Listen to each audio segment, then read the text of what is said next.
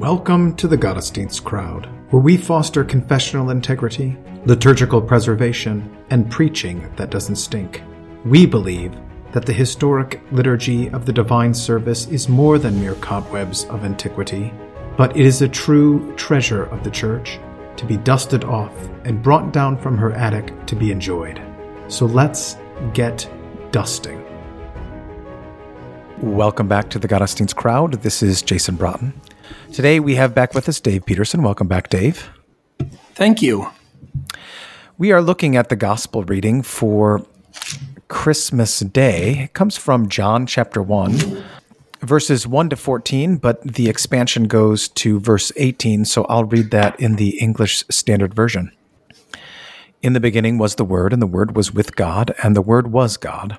He was in the beginning with God. All things were made through him, and without him was not anything made that was made. In him was life, and the life was the light of men. The light shines in the darkness, and the darkness has not overcome it. There was a man sent from God whose name was John. He came as a witness to bear witness about the light, that all might believe through him. He was not the light, but came to bear witness about the light. The true light, which gives light to everyone, was coming into the world. He was in the world, and the world was made through him, yet the world did not know him. He came to his own, and his own people did not receive him. But to all who did receive him, who believed in his name, he gave the right to become children of God, who were born not of blood, nor of the will of the flesh, nor of the will of man, but of God. And the Word became flesh and dwelt among us, and we have seen his glory, glory as of the only Son from the Father, full of grace and truth. John bore witness about him and cried out, This was he of whom I said, He who comes after me ranks before me, because he was before me. For from his fullness we have all received grace upon grace. For the law was given through Moses, grace and truth came through Jesus Christ.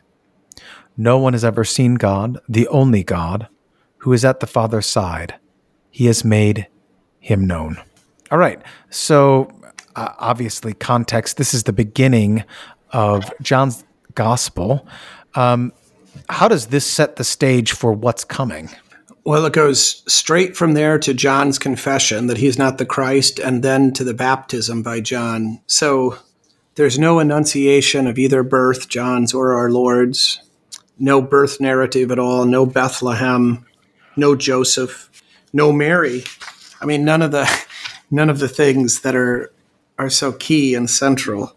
And we probably talked about this last year. I, I mean, I think this is this is one of the chief reasons that I think that John's gospel is not meant to stand alone, but that it's supplemental to the synoptics. Mm. So he's concerned less with history and more with theology. I, maybe that's. I mean, right I would say it. he, yeah, he's not concerned with history because it's already been provided. I would say, right. but yeah. So he's like, okay, you've got that.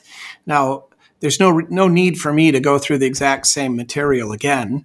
You know, instead he's expanding it and he's he is speaking at a at a higher level. I mean, I think that's indisputable that that mm-hmm. John is he's kind of invoking some philosophical things, but he's really putting it in a in a much more theological way.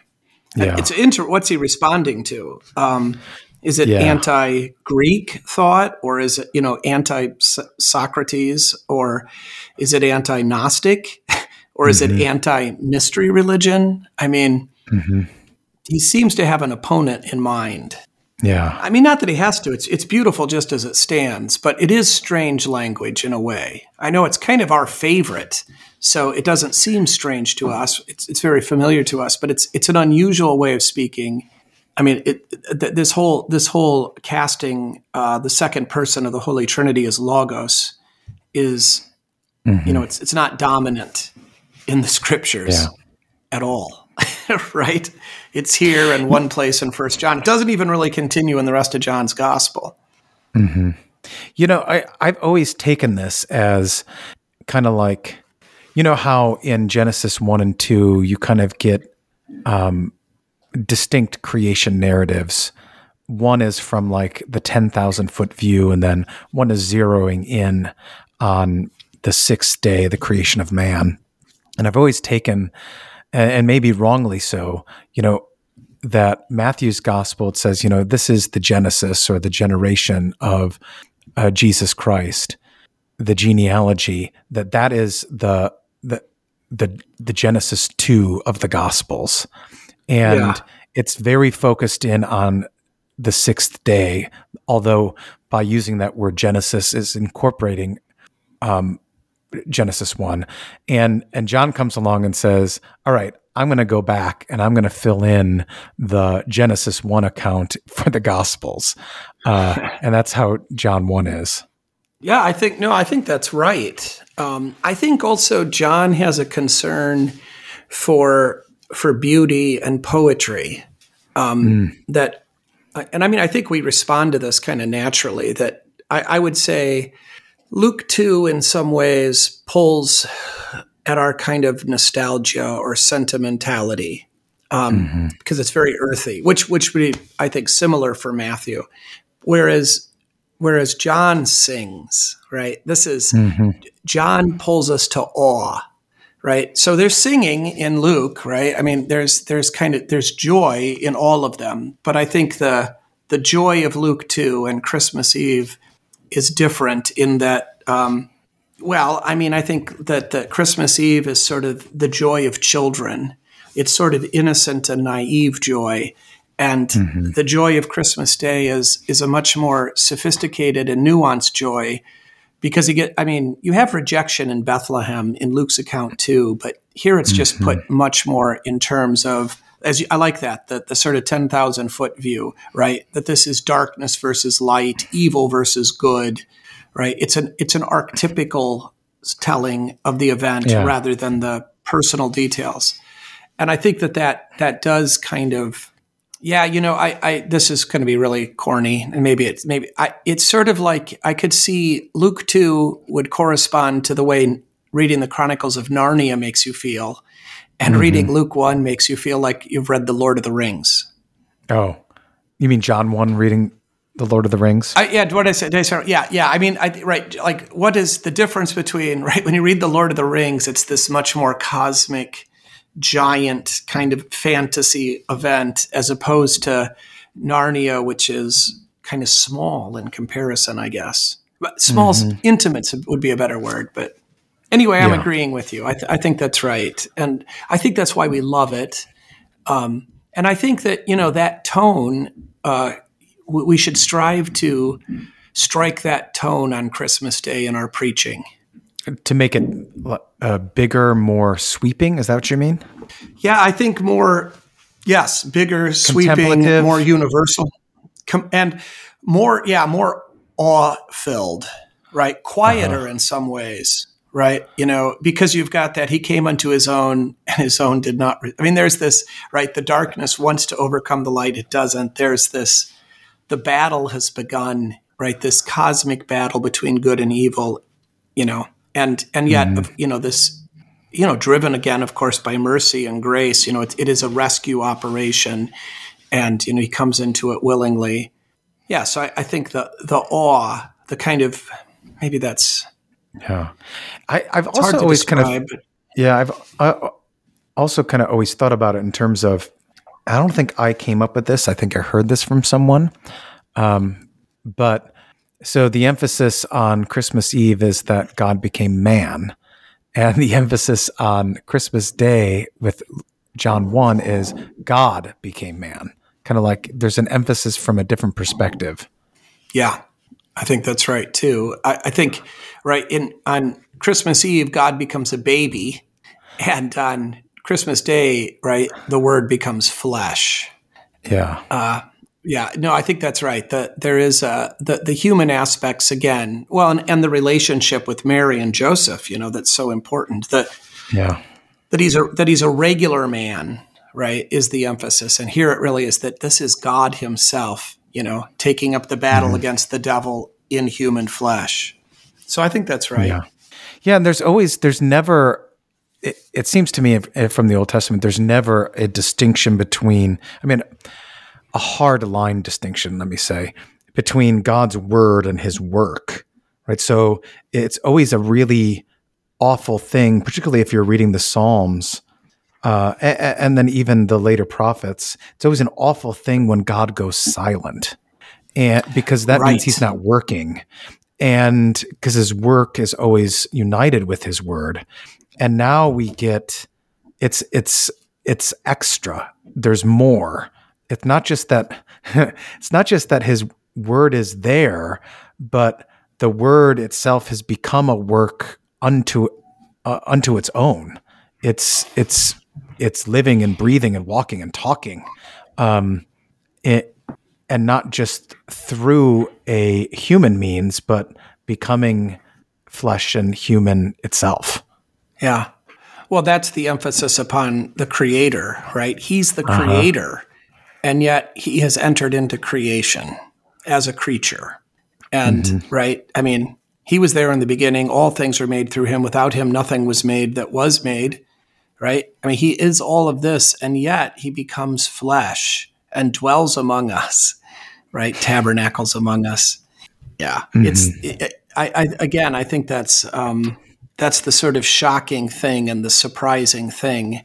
So it's not in any way obviously contrary to Luke, uh, but it is just kind of placing it into this. Uh, oh, you have that also the nice thing that um, Matthew starts his starts his gospel with the word Genesis. You know, Right. because and that's the first Greek word. Of course, I'm sure all the pastors know this, but that's the in the Greek translation of the Old Testament. That's the first word of the book Genesis. That's why it's called Genesis because that's the first word, literally Genesis. And Matthew starts out, and the first thing he says is Genesis. Um, But if it's so, you have that connection between Matthew and Genesis one, but uh, John takes up instead the translation. So he uses the uh, in the beginning. So he's also tying it, you know, to Genesis one, as you say, in, in a in a very tight, you know, kind of thing. Um, and then Matthew goes into the genealogies, as you say, because there's huge emphasis upon that. Whereas, right, uh, John is putting it into the more universal context. There's no Yeah. talk here. I mean, you have that he came unto his own, but until you get unto that, there's there's no thinking about Jews and Gentiles, right? Or you know mm-hmm. Abraham and Isaac and so forth. It- It's the the history is greater than the history that's recorded in Genesis again, and the Yeah. kind of universality of this. So, yeah, it's So okay, so th- this is kind of the theme and the the, the con- context in terms of what what images he's bringing to bear here, uh, and and that's how this differs from say Luke two and Christmas Eve. Um, were there translation issues that you saw that could help kind of highlight that theme uh, that should be brought to bear when we preach about these things? Well, I mean, I, I don't know how, I don't, it's not a translation problem against the ESV. Um, it's just the problem of there's some things that are very difficult to just bring straight into English. so even this beginning, that in the beginning, um, I love this, this word arche for beginning um, also means ruling. I always bring that up, but uh, right, like the the the the archdeacon, you know, is the deacon that rules the other deacons. So he's the first deacon, but the first deacon is like the, the prime minister, right? The first minister, the one that's so there is this ruling idea, you know, the the uh, um, you know the high priest, that kind of stuff. So I, I don't know. There's a bit of a hint again with this kind of language, uh, this elevated language, right? Um, of you know the kind of ruling reality that the second person of the Holy Trinity is God, who is outside of creation, outside of time, has always been right, and uh, this is how it starts, and that in the beginning gets repeated twice in these this first verse, and then also um, this phrase "with God" uh, gets repeated. So th- there, uh, so that's just something to sort of think about and to recognize there's a little more nuance here. And then, of course, this word that we translate word, logos, that, that's one that I know this is, I would just, if it was my, if I got to make the rules, I would transliterate that because word is a little bit too small for logos, uh, right? Because logos, it does mean word, um, but it also means reason, you know, logic. Uh, it's got a bigger, even in some sense, wisdom. It, has got a bigger connotation than than just mm-hmm. the Bible or words or speaking. Yeah. Uh, so it's, a, it's, an ordering. It's a you said logic, then that's that's where we get our word logic from. But um, but yeah, it, it, it incorporates kind of all of the um, so like in logic, you, you your second act of the mind in reasoning is the act of judgment, and so you know all you can do is make judgments either by affirming things or denying them, uh, uh, by by making discriminations and distinctions. And that's what you see in the creation count, right? Where he separates, he distinguishes like kinds. That that's how he demonstrates his dominion. And it's almost as if you've got, you know, with that word arche for beginning instead of Genesis, you got this idea that um, man is going to take back his dominion once again, but it's only going to be because yeah. God takes on flesh. Right. Well, and that's why it goes right into this whole thing about light, right? Mm-hmm. That's again, right? He he he separated light and darkness, and then darkness has encroached upon the light, and that's not going to be allowed to stand because he told the truth from the beginning. Right. And the truth is that light and right, the darkness doesn't win. I mean, this is um, you know, sometimes uh, Christians get sort of upset about this, but uh, he doesn't it's not as though he is free to not save us you know now mm-hmm. i mean we, we often like to get into this sort of weird speculation you know on the understand that god can do anything he wants and i mean in some sense that's true he's omnipotent except that he has bound himself uh, and he binds himself already there in genesis 1 in his speaking of the cre- creation into be- beginning uh, into being and then separating right so, mm-hmm. look, he said it was good. If the devil makes it bad, the devil's a liar. God has to fulfill what he said and restore it to what it really is and meant to be. He, mm-hmm. can't let the devil win, right? No, he can't let it be bad. This is about his character, and that's something that always yeah. comes back time and time again in in regard to like the prophets. This is his character. Um, yeah, and you kind of get that in the the Hebrews one passage that that some right. have for uh, for this Christmas day. Right, he is the the exact imprint of his character. Right, upholding all things by the word of his power.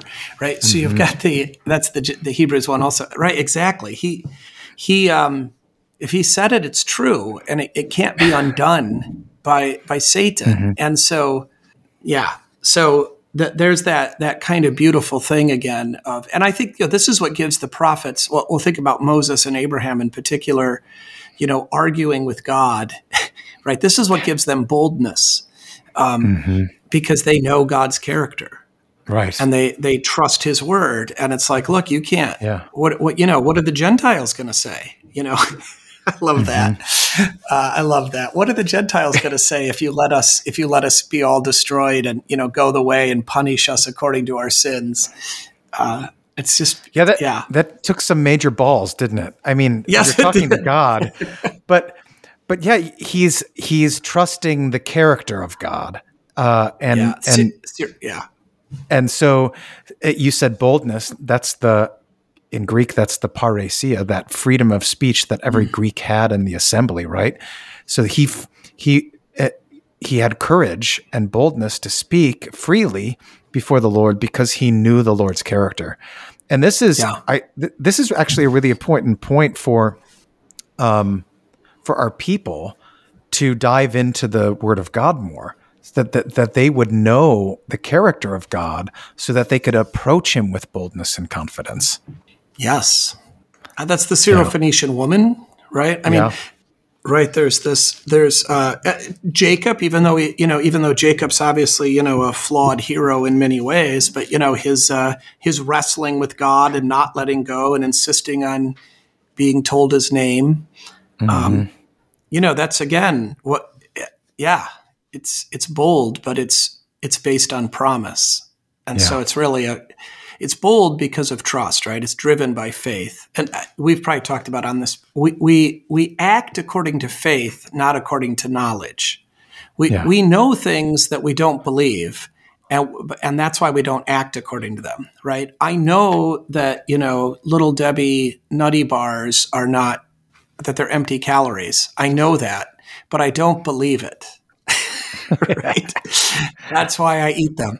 Uh, so, and it's because, right? Because, so anyway, we act according to faith. It's always faith that actually drives our works because I believe falsely that the pleasure that's going to come from this is worth it, right? Mm. And that I won't regret it or whatever. And so, yeah, so there, but I mean, it works in the positive sense too. So our sins right. are acts of faith, just faith in the wrong things, but our good works yeah. are too. Yeah or it's a yeah it, it's a at the same time a disbelief in the character of god. I mean if yeah, you think yeah. of of faith as something that god's character creates this is why we have like a good faith deposit. Um, we are creating faith in the person that we're saying we w- we're going to buy this off you and so that y- you will not sell it out we're going to give you a deposit upon that. Um, that's demonstrating a part of my character that my word means something. And yeah, God has done this in his character time and time again. And so it's his character that creates that trust, but because uh, because we um, well can be because of lack of knowledge, but it can also just be because of an overabundance of false knowledge that we right act in faith towards other things. Right.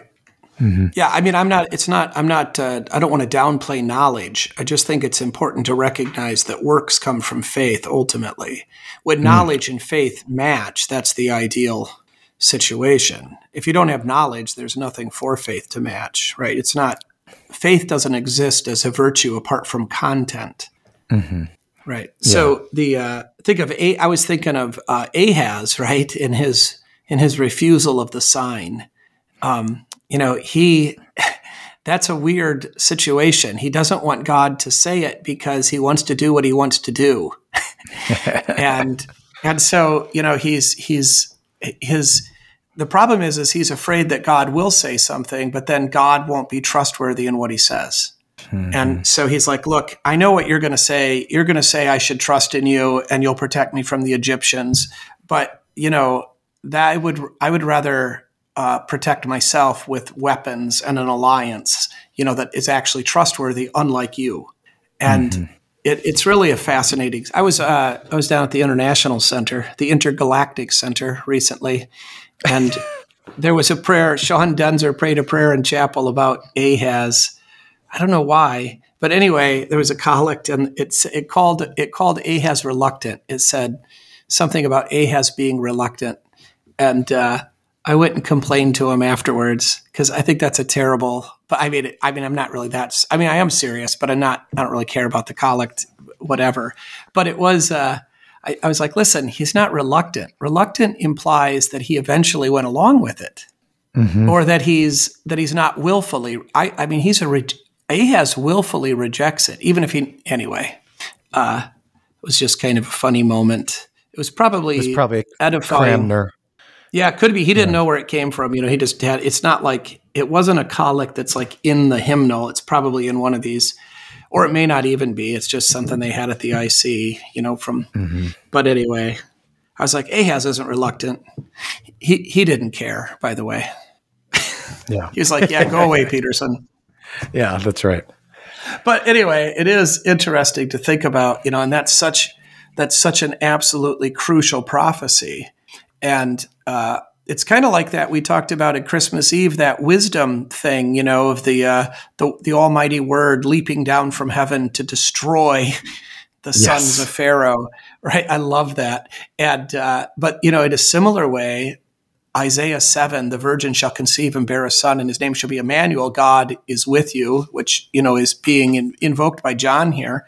Um, I mean, uh, implied right by John you know, that's a sign against Ahaz. Mm-hmm. And it's a call to faith, right? To believe in these promises. So I don't think I'm I don't know, probably we don't have too many people listening that would think. I don't expect there was any kind of fulfillment immediately of that. Um, I think that's a prophecy Yeah. that requires faith and looks to the future. I don't think a virgin conceived and bore a son there in Jerusalem, you know, and they called him Manny, you know, or whatever. Uh, I think it had. To, I think we had to wait for that to be ultimately fulfilled, which of course is not uncommon for prophecies, right? I mean, the prophecies to Abraham, you know, I mean, eventually he does get Isaac, but then you know, no, no more, uh, you know, to to see this, right? To believe all these children are going to come, and he does die without the land being theirs, and so forth. So Yeah. anyway, Ahaz is a great example of uh, you know acting by faith that's bad faith or dis. I mean, you could you could maybe maybe I should say he's acting according disbelief, to disbelief or according to what he doesn't or I don't against what he doesn't believe. So, okay. So, is there anything in the structure here that would help us preach? Yeah, I think so. You really have. I think verses one through thirteen is just an introduction.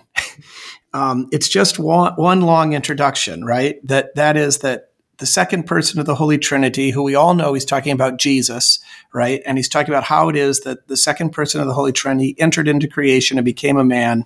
We get all this stuff, but he's the creator, in him was life, he was the light of men, but not everybody believes him because the darkness, you know, didn't uh, submit to him.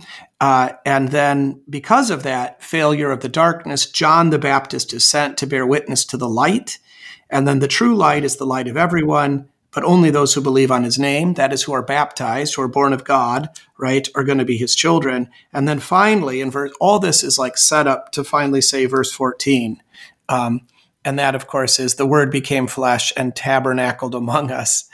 Uh, and his glory is beheld by faith, and his glory is grace and truth that cannot be seen according to the paradigms of power defined by men. So structurally, I think the whole it's just like a long prologue, 1 through 13 with a lot of theological stuff in it, but all of it to actually culminate and um, kind of in a sense require verse 14 right? Because of all these things, because the Word was with God in the beginning, because the Word is God, because the Word created all things and nothing was created apart from Him, and because He is light and He is the life of men, and because darkness doesn't doesn't want Him, and because His own receive Him not, and because those who do believe are made the children of God, right? Because of all that, that's why the Word became flesh and tabernacled among us. Mm-hmm. Yeah, it's And all that- yeah, ands, that is the structure. Yeah, yeah. Yeah. It's really, I mean, he really takes a long time to get to it, uh, and of course, it, this is this is a very Hebraic way of speaking. I mean, I think John's gospel is more Hebraic than Matthew's gospel, and it's Yeah. got this. So it's the the you know we like you know we like the thesis right up front, right in the first paragraph if not the first sentence, probably the last sentence of the first paragraph, and then you know, right, everything then is built upon that, and we, you know, that's the structure that's easiest for us to follow mentally and to sort of latch onto. But uh, the kind of uh, way that John proceeds is it's like a it's like a corkscrew, you know, or a spiral, where he just keeps circling back to things over and over again, and I, I mean, it's it's moving forward, but uh, it's often in the midst of it. It's hard to tell. I mean, how many times it brings up John the Baptist? You know, hey, John the Baptist is not the Christ. You know, let's talk about some other stuff. And then, hey, remember John? He's not the Christ. You know.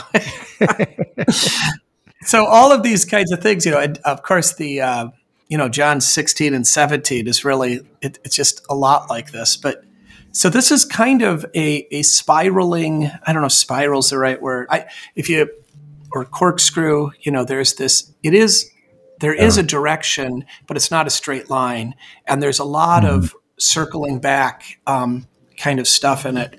But what he really wants to say, and the real point, I mean, the absolute highlight of this, the thesis statement is the Word became flesh um, and actually, you know, tented among us, lived with us in weakness and in poverty until death, in order that we would see that his sacrifice and his giving is his glory and truth.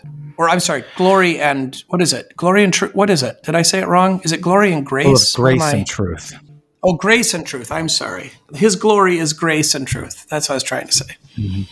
Yeah, and that is repeated then in uh, verses in verse 17 that the law was right. given through Moses, but grace and truth came through Jesus Christ. Is this right. is this a um, you know some people have taken this as you know here's the law gospel distinction. Is this a place to talk about that, or or is the grace and truth um, seen here as just the fulfillment of what was given to Moses? Yeah, it's got to be the. this can't be law and gospel narrow use. That that should be a capital L law.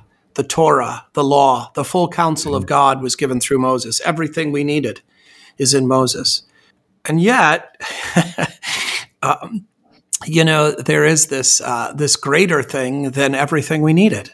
I mean, there there mm-hmm. is this uh, right this. So I I've started to uh, I might have said this on here before. I've I no longer talk about Jesus fulfilling the law. I have I have changed my vocab to say fulfill and expand.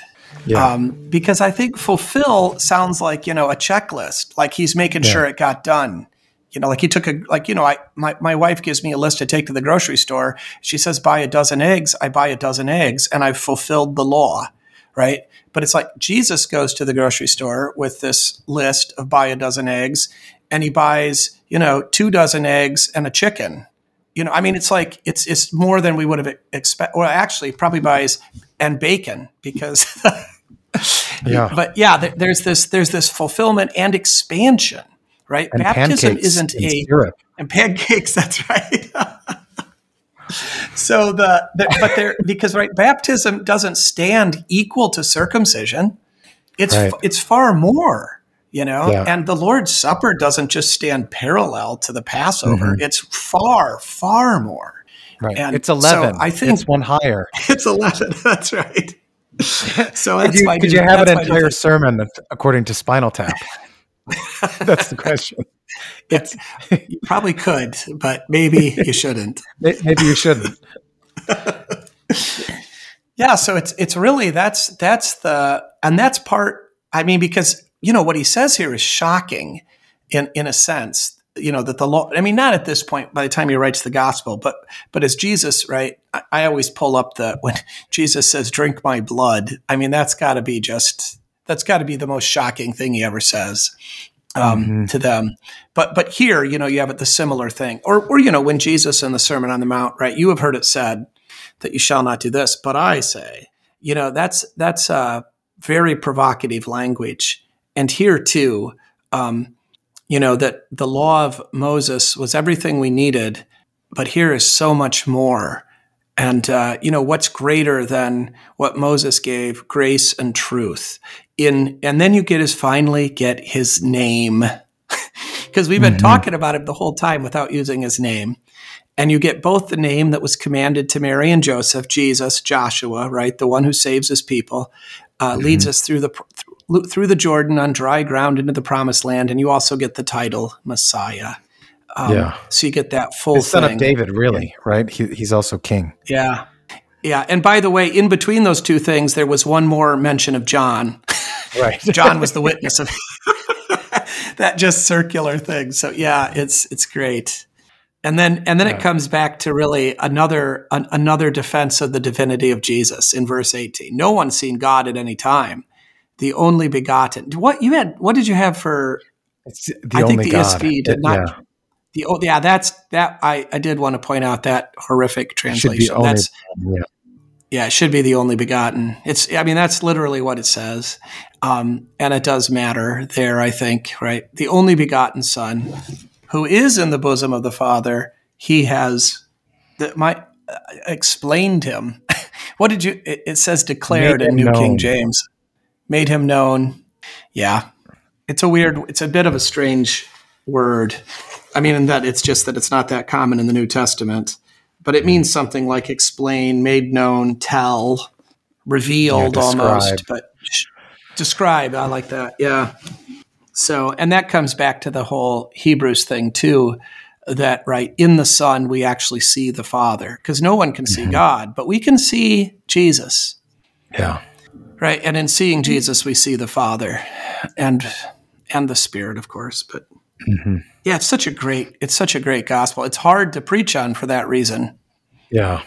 So what what do you want to focus on? Are there doctrinal things uh, and things that you want to refute doctrinally, or or this doesn't seem like it's a it, it's really kind of uh, rife with um, you know training in righteousness and correction. I, I mean, except for maybe just the light um, versus the darkness. I mean, there's so I, the only thing maybe that you could have with sort of training in righteousness, that is, you know, having cultivating hope in the midst of suffering, right? Or recognizing that our current suffering's temporary and looking forward to the last day and trusting God's promises might be the um, the fact that you know the darkness is trying to overcome the light and it won't and we shouldn't be surprised that so little of the world believes in God, right? He came unto his own, his own received him not. And so there is a recognition in this that the sorrows of Jesus himself in being rejected are embodied in his people to this day. Yeah. And you've got this wonderful news that, you know, you want for, you know, your neighbors, your children, right? Your family members, the world. And most of them don't want it. And in fact, they despise you for it, or at least, um, if not despise you openly, you know, think you're a fool and are just sort of, um, you know, condescendingly tolerating you. And Yeah. so, I mean, to to to learn to live with that dichotomy and to not, in some sense, expect success, you know, uh, th- there's some training in righteousness there. I think, you know, some correspondence to, hey, look, yes, you're right. This does stink. Uh, You know, there aren't as many people here this morning in church as there should be. And there's very few people in all of America who really understand what Christmas is about, right? Uh, They talk about it nonstop. You know, the sitcoms, I don't even know if there even are sitcoms anymore. But in the old days, there used to always be Christmas specials on sitcoms, you know, Bill Yeah. Cosby or whatever it was. And they would always discover the real meaning of Christmas. They'd have a Christmas special. And the real meaning of Christmas inevitably was, you know, that we should be nice to one another. I mean, it was, or you know, some sort of. Well, well, think of think of all the all the classic Christian uh, Christian Christmas movies, right? Um, you know, A Miracle on 34th Street, right? What are we supposed to take away from that movie? That the real meaning is that we actually look out for one another and magic is real and Santa's real, right? Uh, you know, what's the Jimmy Stewart one? I can't, it's a wonderful life, right? That if you're good, that your, your life makes a difference, your good works matter, and you'll be rewarded for them by becoming an angel. Oh, great. No, no Jesus in either one of these, right? And mm-hmm. on, I mean, the only the only Christian Christmas special in my think memory, maybe I'm forgetting some, is the Charlie Brown one. But Yeah. but anyway, that, that you know the the world's talking endlessly about the real meaning of Christmas, and they never mean you know, the death and resurrection of Jesus Christ.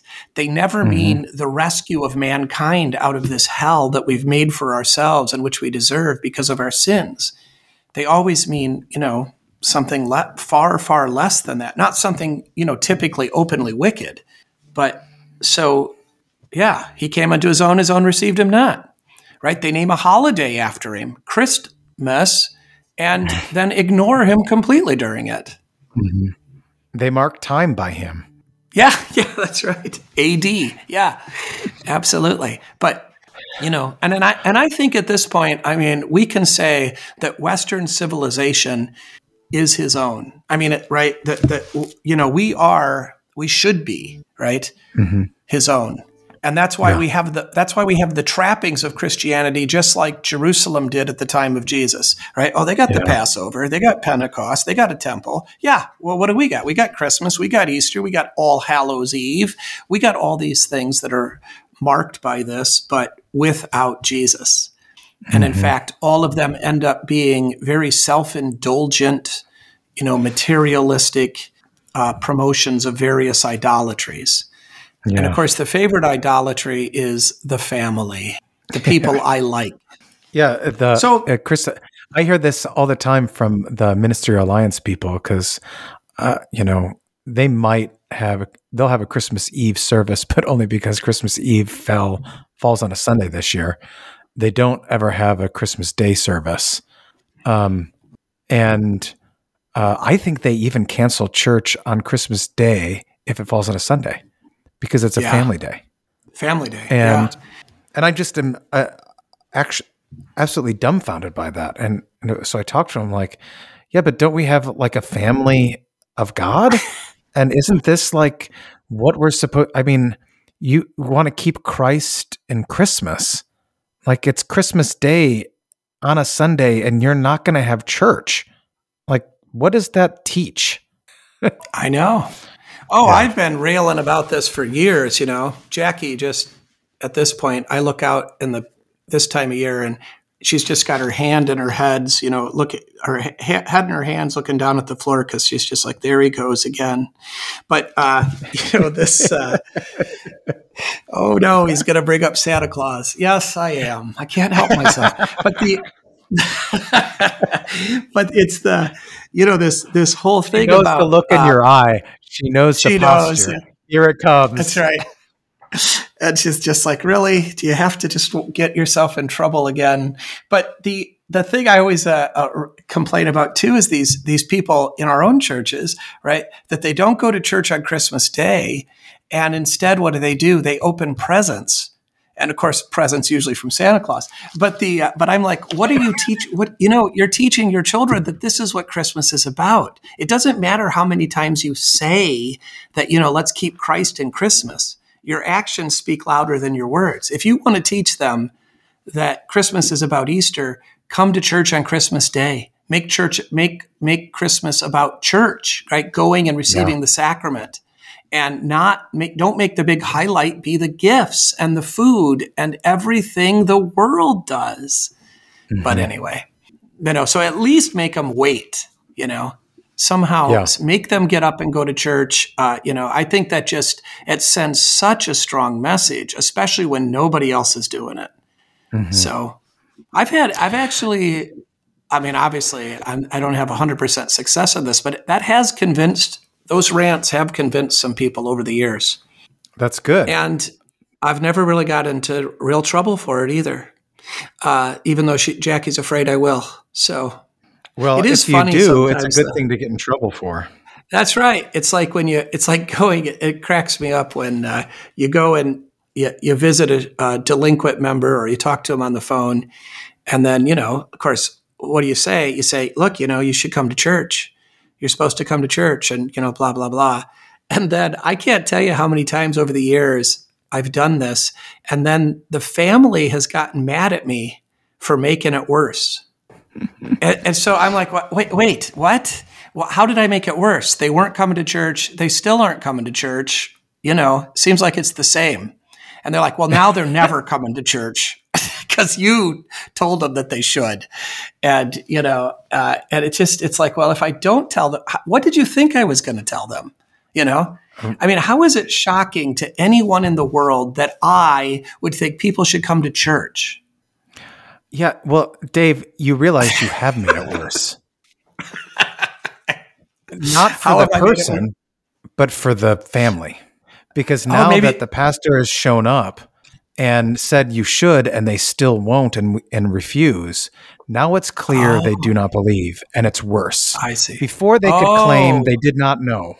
Now they cannot claim it. Ah, And so they blame it on you as though you've made it worse for the person, like they're never going to come back.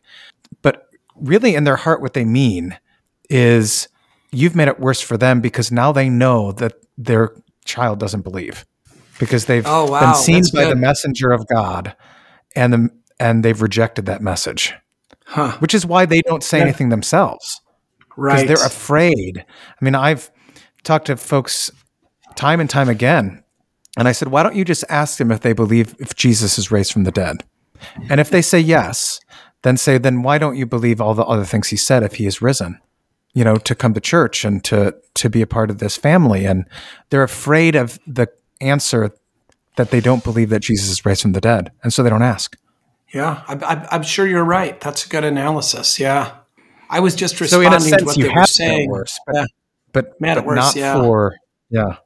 I like that line. If you believe that, I should. I just had a little um, scene with somebody who is, you know, this a guy who was telling me about how he prays a lot. You know, one of these guys, and uh, I don't know him well, uh, uh, but uh, he doesn't go to church at all. He's not living a lifestyle that's any. I mean, he's an open, you know, uh, illicit, illegal substance user, and and all of this kind of stuff. And he doesn't go to church, and his life's a mess, and he lives with a woman, and so forth. And and uh, but he tells me, you know, uh, and he's going through some hard times, you know, with stuff. And so uh, he, he says, but you know, I'm I'm still talking to him, and I'm like, what? Talking to who? Oh, the man upstairs.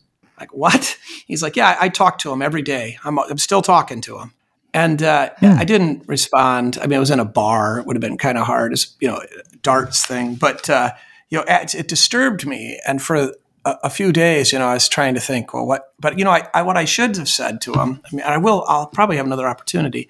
So, well, if you believe, if you believe that God hears your prayers, why don't you believe the other things He says? Yeah. Because I've this this this uh, boasting and prayer I've run into a lot with unbelievers. Um, they they boast about how they really have faith and they talk to God a lot, you know. Yeah. And uh, Well, they know all the pad answers.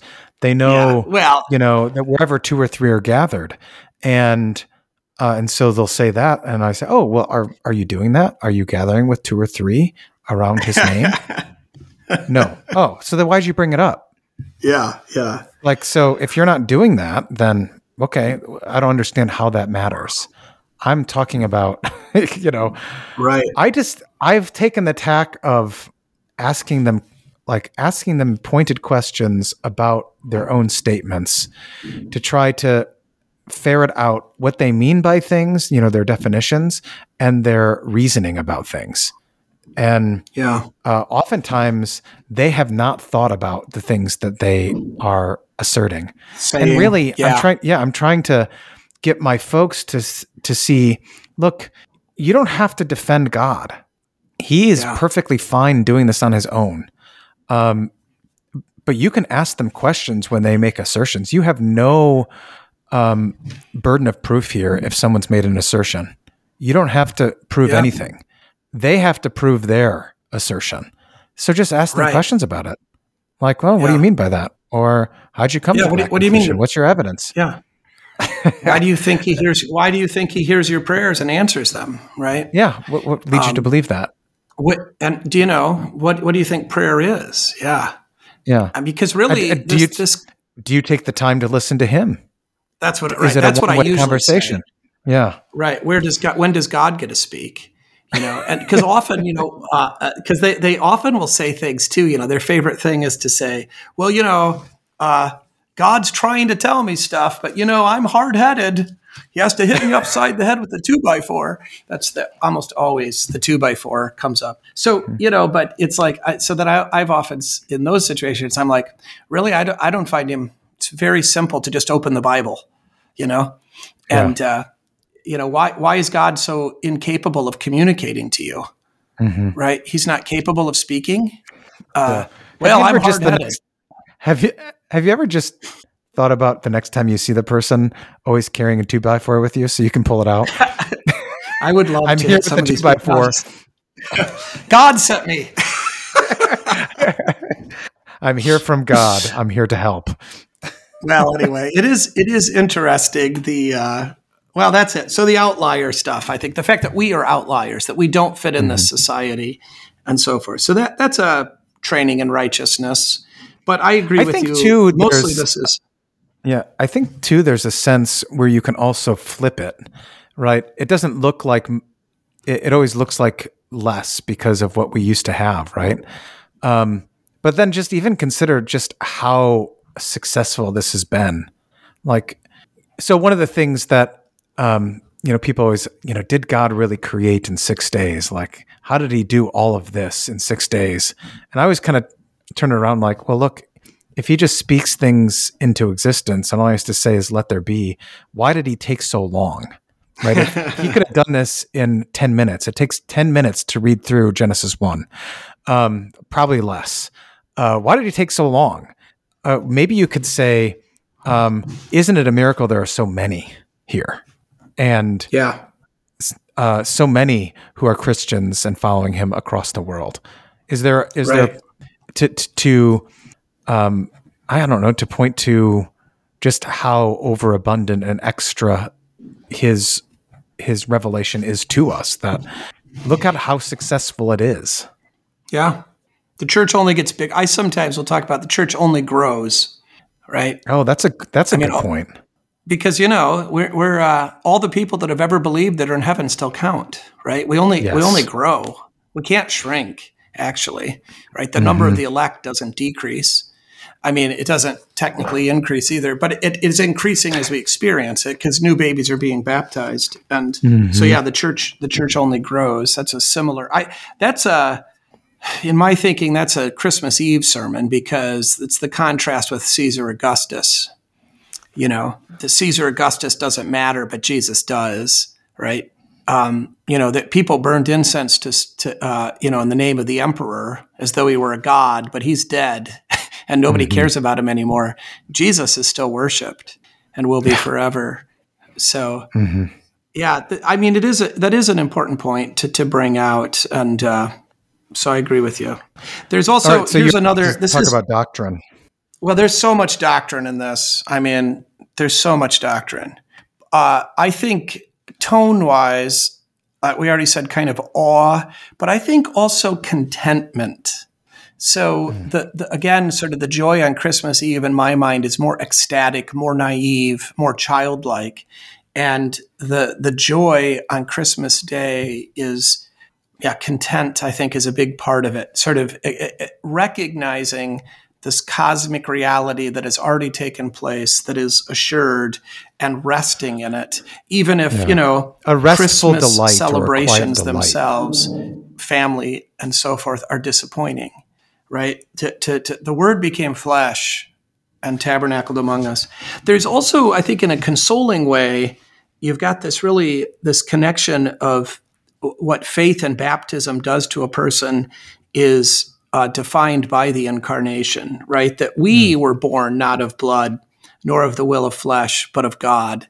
And that's hilarious because John doesn't bring up the virgin birth. I mean, he's just he's describing us, but it sounds like, right? He's describing Jesus. And of course, that's obviously 100% intended. And so to see how the incarnation itself and the purity of Jesus um, is is applied to us, I think is a very kind of consoling thing to say, this is who I really am and what I really am, despite appearances.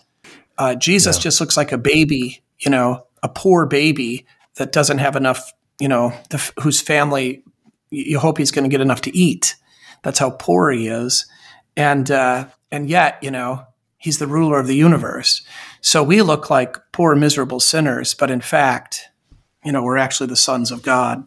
Of course, that translation had children of God, didn't it? Yeah. So does the New King James. But well, it's teknon, oh, is it?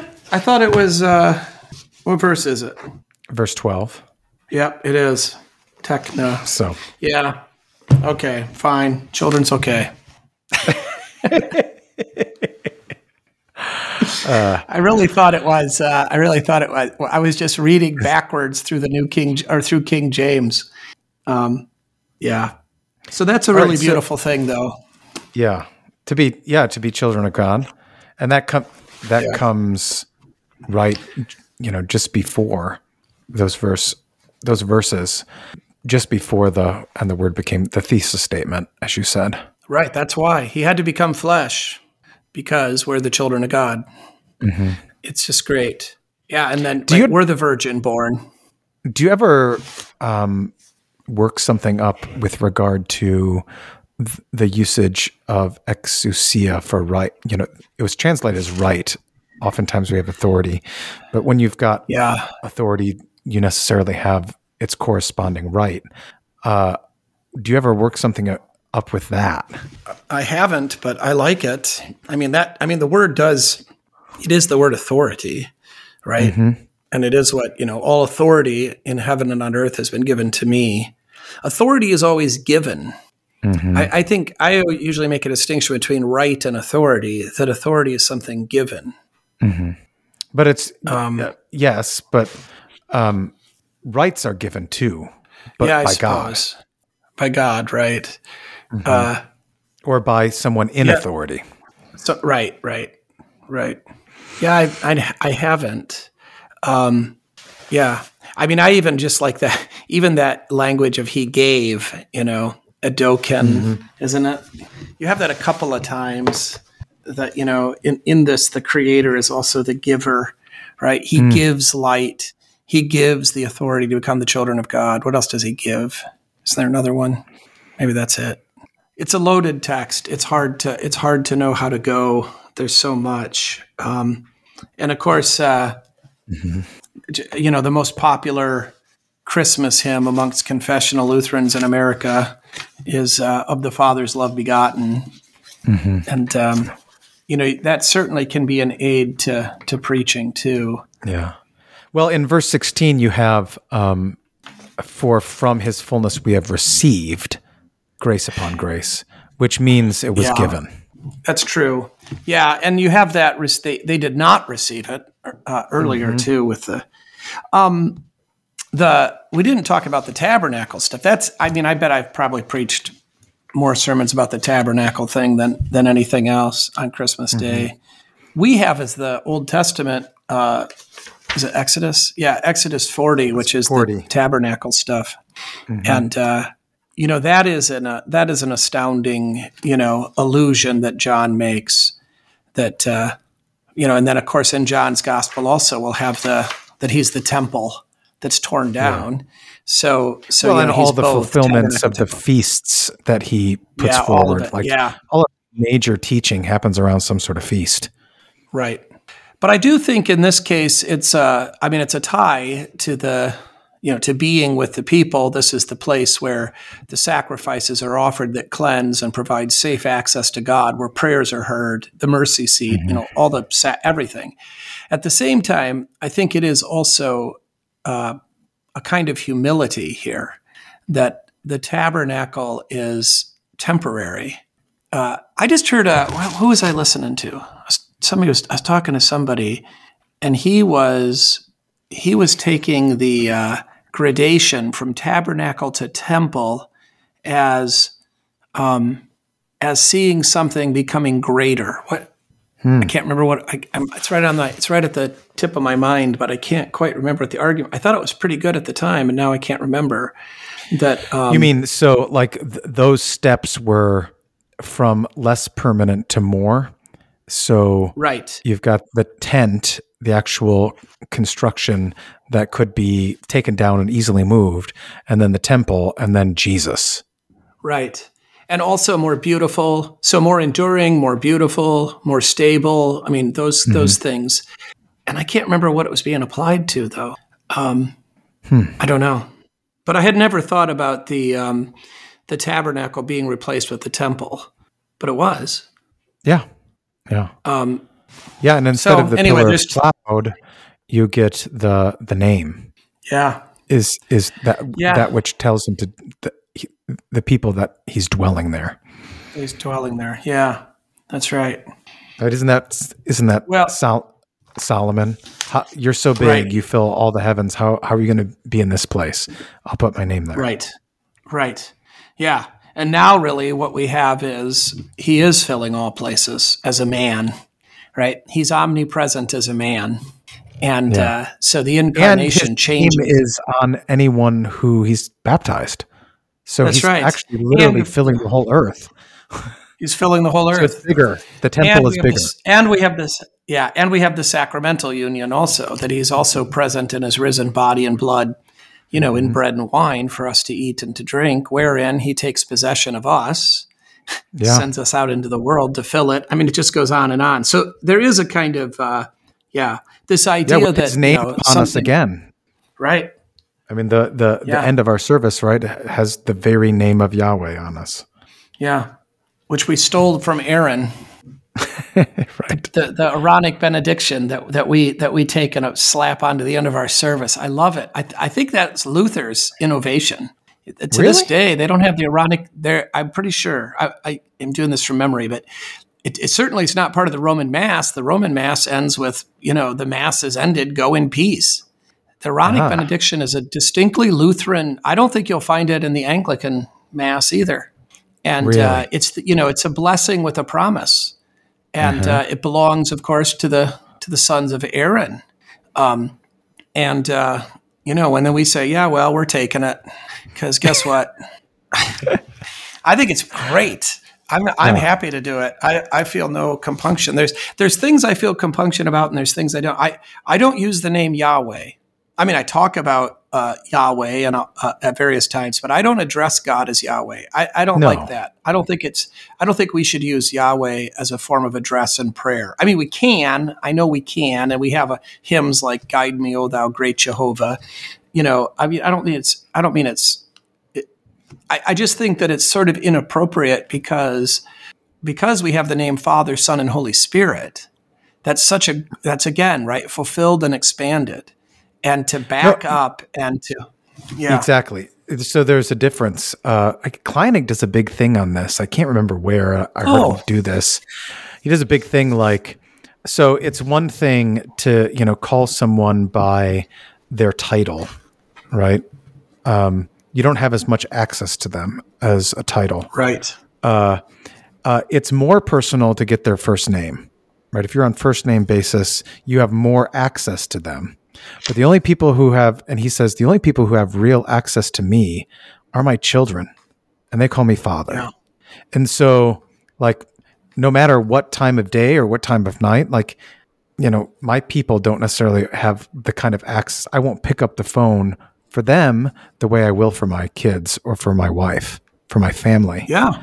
um, and just that access is different. Why would we step back to a level of access from father to first name basis? That's his thing, um, and I like it. I think there's also I, I haven't heard that, but I, I I love that. I think that's right. I often talk about it also as the name Yahweh is a name of power. He's the one that is, and it's a name that is crafted specifically to speak to Pharaoh. Um, I mean, it, it's not its own, but he is the one who is. Nothing else is. And but then the name Father, Son, and and Spirit are names of intimacy. So that goes along with what he was saying, right? That it's uh, right. It's a it's relational, familial, and and that's. Uh, I always tell this story that when the, my children were little, I used to bribe them with candy to call their mother Mrs. Petersen, and uh, you know, then they would do it, and then she would just squeal in horror. And but you know, it's it was it was. Uh, was fun for me, but uh, right because you know, and then I would pretend like I couldn't understand because you know they're being polite. Yeah, well, it's not polite to call your mother Mrs. So and so, right? It's distancing. So Yeah, so to just call God Yahweh. this is how I have fun, Jason. I I gather that. Yeah. And that's why it's so fun to be around children because you can have a lot of fun. This children are a lot of fun with these kinds of things. But anyway, yes, uh, yeah. So the why? We, oh, that, that's where we know right where he is. So the tabernacling, right, dwelling with us, right, in mm-hmm. ways that that appear insignificant and yet you know are the greatest things in the world. yeah. Uh, a- anything we didn't hit that you want to um, highlight? I don't know. Probably this is again. I, so I think, I think again, the kind of advice is to uh, for the preacher is, is to calm down and not not try to be profound or not try to you know feel this pressure that you've got to preach this whatever sermon. I think especially on Christmas Day, you can really relax. You can expect. I mean, you don't, you never know, obviously, but I think that you can write a sermon for Christmas Day expecting that your best catechized members will hear it and that you don't have to explain everything or you know you can you can be a little bit freer because you don't have to worry about being necessarily as precise or as sensitive to everything because they they'll know what you mean right? And that's very freeing. So um, I, I, think there's a time for that, and there's times not for that. I, this is one, right? And I think that can be a way of lightening the burden or the pressure that you feel, and say, look, you know what? I don't. I, I really could almost get away without even preaching a sermon because you know the hymns are so beautiful and the texts are so pointed and profound and everybody already knows this and they've been to church four times this week already so right I don't mean you shouldn't preach a sermon. You absolutely should. But but there is this sort of look. You don't have to carry the weight on this yeah. sermon, and and so you know you can just talk to them about these glorious things and and trust in God to work. Mm-hmm. And you know, have you ever done something sense? like that where you had kind of just like a bunch of small vignettes, like this popped out at me and this popped out at me and this popped out at me and tied it all together? Have you ever done something like that? I I have not on Christmas, but I have. I'm trying to remember when I I have done done that something like that before, where it just um, here's just twelve things I want to say, and yeah, uh, yeah, maybe and I think would, that you can. I, yeah, maybe that would be a time to do it on you know Christmas Day. Could like, be. absolutely. Here's five absolutely things that be. I noticed uh, that I, I just think you should you should tuck away and remember. Yeah, yeah, it could be. You could really do a really kind of more of an expository sort of thing and just go look. And you could even say that I think up front. Hey, it's Christmas. We were all here last night. We're all thrilled to be here again to receive the sacrament, to sing more of these hymns, to hear this word. And uh, I'm just gonna. I, I just want to point out some really fascinating, beautiful things in this text. Here's one. Mm-hmm. You know, the word. Here's two. That you know.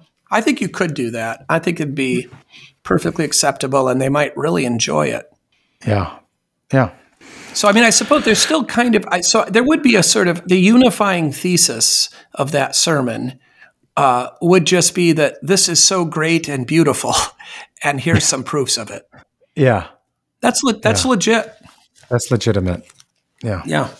Okay. I like that idea. Maybe I'll try that. Yeah. I was just thinking that I might do something like that. Because you, you always find, like, easy you always find yourself like, uh, man, I would really like to go here, but that's not long enough for just a sermon. Yeah. Um, and I'd really be stretching to make this kind of the whole thing. But I'd also really like to talk about this, but that's not enough yeah. either. uh, yeah. That might be an opportunity to do something, especially with these kind yeah. of texts. I like it. And, and with that kind of audience, right? Right. Yeah. It, it is acknowledging the audience that's there. Right. Yeah. So which I think, yeah, good. All right. Well, thanks for your time, Dave, right. and uh, look forward to chatting you Thank again. Thank you. All right. All right.